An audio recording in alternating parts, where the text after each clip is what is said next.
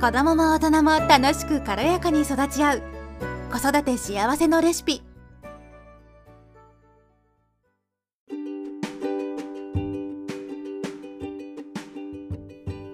こんにちは、ミサです。あなたは将来どんな子供に育ってほしいというふうに思って子育てを普段していますか？私はですね、これはとても子育てをする上で大事だなっていうふうに思っているんですね。私の場合はですね、まあ息子にはのびのびと育ってほしいし、自分で自分がやりたいことを決めてそっちそこに向かって進んでいってほしいっていうふうに思っているんですよね。人からこう言われたことに流されてしまうんではなくて、うん、なのでそこに行く行くためにはどういうふうに子育て普段接していったらいいのかなっていうふうに逆算して考えて普段ですね息子に接しているんですけれどもあなたはどうですかね？どういうふうな子供に育ってほしいっていうふうに考えたりもするんでしょうかね？うん、やっぱりここがあるとないって接し方普段の接し方とかもやっぱり変わってくると思うんですよね。やっぱり子育てってねその瞬間瞬間どうしようっていうことがあったり子供が言うこと聞いてくれなかったりすると思うんですけどここがしっかりあのもこうビジョンっていうんですかねそういうものがあると関わり方っていうのはあこうしたらいいんだなっていうふうにあのおのずと分かってくると思うんですよね。でですね、まあ、ここで日本の保育とカナダの保育をちょっと比較してみたいと思うんですけれどもやっぱりカナダの保育っていうのはですね子供がこうやりたいことをどんどんこう追求していくんですよね遊びの中で。でそれ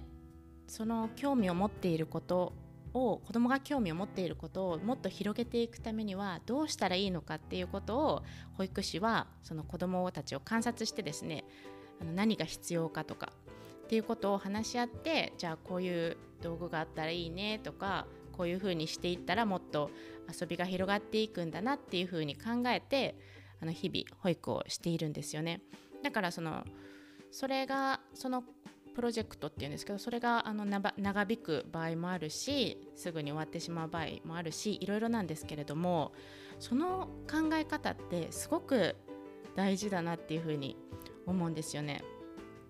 自分でこう遊びを考えてイメージしてで友達と一緒に作り上げたり、まあ、一人だったりする時もあるんですけど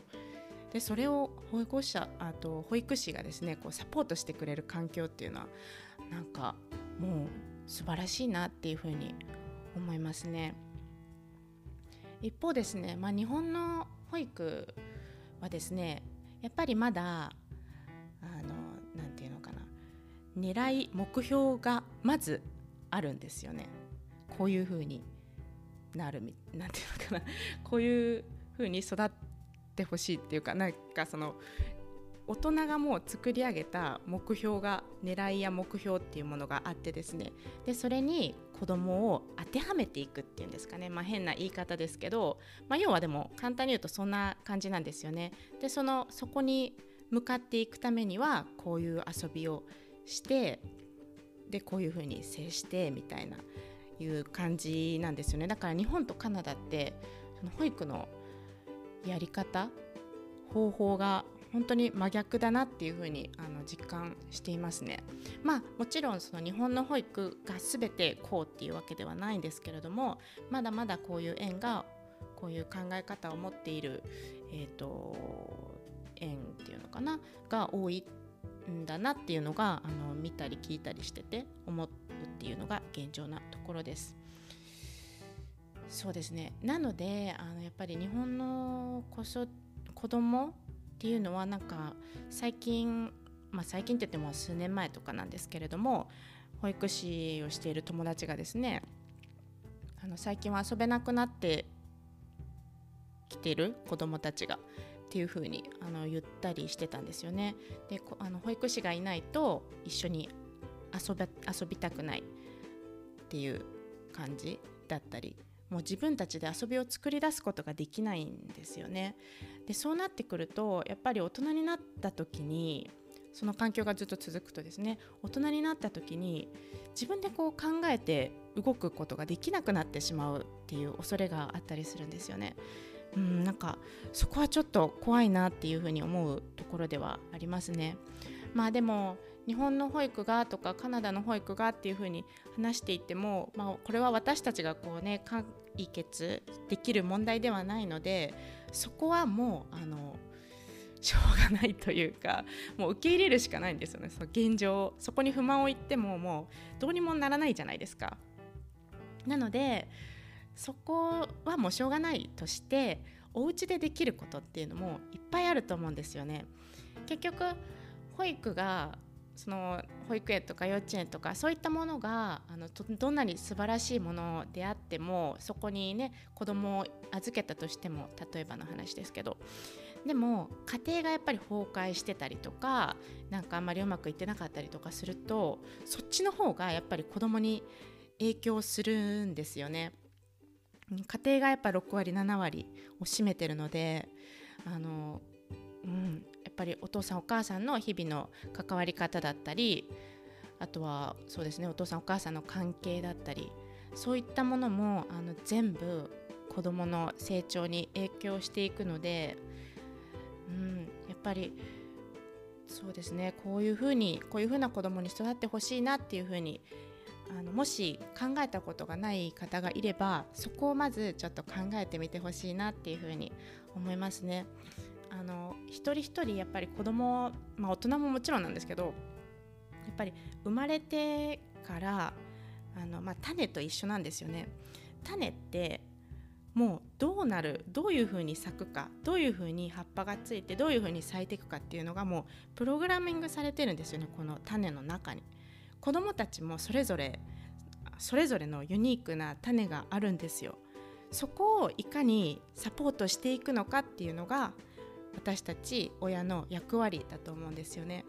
私の息子も息子なりのオリジナルの種っていうのを持っているんですよね。だから私はそこをうまくうまくっていうのかな？その私が思うようにこういうふうにまっすぐやっての枝はこういう風に葉っぱもこういう風にして実もこういう風にちゃんとあの綺麗になってほしいっていう風な考えではなくてもうその子なりの葉っぱの付け方とか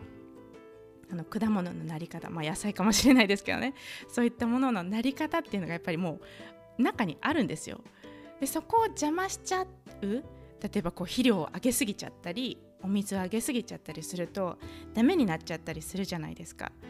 子供も一緒なんですよね。で与えすぎない与えないでずっと水もあげないと枯れちゃうし。その塩梅がすごく大事なんですよね。で私もこんなこと言ってますけど毎回毎回あの私があの思うような接し方ができているかっていうとそうじゃないんですよね。やっぱりあの怒れてしまう時ももちろんあるんですよ。早くしなさいみたいな、うん、でもなんかあの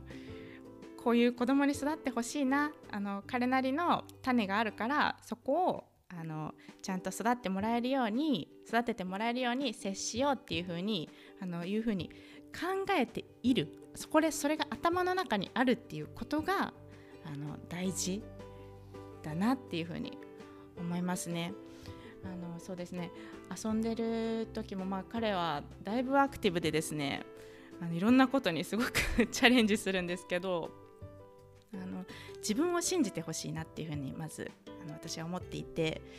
で遊んでる時もですねまあなんかあの登ってる時とか石と石の間をぴょんぴょんあのこう、ね、渡っていく時とかそうやってあるんですけどその時にこうできないって子供ね息子が言う時もあるんですよ。でもできないっていうともうそこで止まっちゃうんですよね。だけど私はどうするかっていうとできるよって声かけるんですね。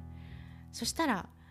できるんだっていうふうに思って彼の足がまた動き出したり手が動き出したりするんですよやっぱそういうの見てるとあの言葉の持つ力っていうのもすごいなっていうふうに思うし声のかけ方次第で子どもの反応もものすごく変わってくると思うんですよね。そこですぐに手を貸すこともできるけど私は彼のできる能力っていうのを信じているし本当にできるっていうふうに思っているのでそういうふうに声をかけるんですよね。うん、なのであなたもこういうどんな風に育ってほしいのかなっていう風なことをまだ考えたことのない人はあの考えて見てみるいいきっかけになるんじゃないかなという風に思います。はい、今日はこんな感じです。今日もありがとうございました。